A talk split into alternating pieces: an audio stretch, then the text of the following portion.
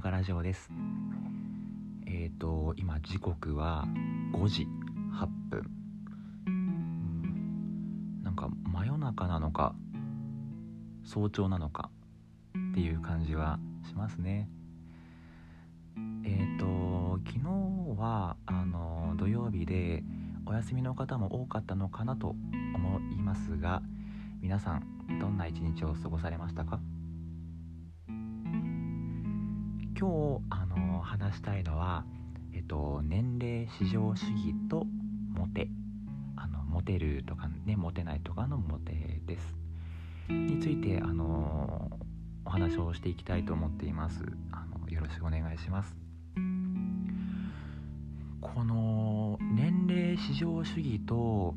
あこの年齢至上主義っていうのはあの僕が定義しているのはあの若ければ若いほどよくって老いていくことが悪というような考え方のことです。で、えっと、年齢至上主義とあの見た目至上主義。この二大巨悪があるがためにあの生きづらいなっていうふうにあのー、思ってます。生きづらいですよね。でえっ、ー、と僕はあの今25歳で、えっと、もう少ししたら26歳になります。普段あのあまりこういう言葉は使えませんがあのアラサーと言われる年齢になりました。であのちょっと過去の話からあのご紹介するんですけれどえーと、僕が20歳21歳くらいの時にあの年配のあのゲイの方とあの食事をする機会があってですね。でその時にあの別にあの年齢の話をしていたわけではないんですが、あのその男性が、えっと「お前もいつかはあの俺の年になるんだから今はもしかしたらちやほやされることもあるかもしれないけれどあの調子の乗るんじゃないよって 言われたんです。でまあその当時僕はあのいやそんなんの当然でしょっていうかそんな話してねえしってあの思ってた思ってたんですけれどあの今思うとあの切ないなって思うしあともう一つエピソードを紹介するとあのゲイバーに行くことがあるんですがあのゲイバーって本当にあのいろんな年齢の方がいてそれこそ20歳の子もいるしあの年配の方ももちろんおられます。でまあそういう場にいてあの場場をね盛り上げるためなんでしょうけどあのあいあのこいつババアなのよってあのいじる。いじることでそこでこう笑いが起きるという場面があります。うん。でもやっぱりこういじって笑いが起きるっていうことは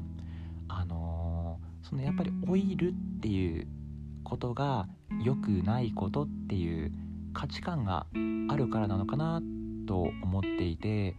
やはりあのその2つのエピソードあの思い返してみるとやっぱり悲しいですよね。うん、だってあの老いるっていうことはあのつまりあの経験値を積む積んだっていうことだと思っていてあのみんながみんなそうじゃないにしてもあのいろんなものを食べていろんな人に会ってきていろんなところに行ってまああの本当に経験を積んできたでそうすることであのなんか出てくるあのにじみ出てくるこう艶みたいなものってあると思っていてあのレザーとかもそうですよねあの使い込んでいくとあのすごくいい艶が出てきますよね。あの川あの上流にあるあの石はあのとてもゴツゴツしているけれどもあの下流にある石はあの角が取れてこうピカピカで丸くってっていう風であの時間が経過していくことによってあの出てくる良さっていうのがあの絶対ある。あるのに、えーと、その年齢っていう数字の方がこう優位に立ってあのそのえーと、時間が経過してくることのその良さっていうのはないがしろにされているっていう現状がありますよね。じゃあなんでこういう風になってしまうんやろうね。うんまあ現実問題あの、えっ、ー、と DK あの、男子高校生？DD 男子大学生。ブランドっていうものがあるじゃないですか。であのツイッターとかを見ていてもあのやっぱりこう DDDK っていうその記号はあのそれだけでとってもあのちや、まあ、もてはやされる。現状があるなっていうふうにあの僕は感じていて皆さんどうかな？僕は感じてるんです。あとあの発展場発展場とかに行くとあのやっぱり若い子の方があのより多く手を出されるっていう現状があるんですよ。はい、でこういう現実があるあの若い人の方がこうもてはやされるっていう現実があるっていうことですよね。でそのモテモテとあの僕たちあの僕たちというかあの LGBT の G と B しか僕知りませんがその G と B の世界ってあのえーと、友達あのゲイ友達でもあの同時にこう恋愛対象になりうるなりえますよね可能性としては。っていう風になってくるとそのゲイソーシャルな世界っていうのはあのヘテロセクシャルあのノンいわゆるのんけのあの社会と比べてモテ要素っていうのがついて回るんですよね。切り離すことができないんですよね。はい。でえっ、ー、とその若い方子の方がモテるっていう現実と,、えーと、僕たちゲイソーシャルの世界でモテ要素は切り離せないっていう状況でその年齢という要素にモテ要素っていうのがあの融合してしまっているんですよね僕たちの世界は。でさらにそれとあのは切り離すことができないっていう中で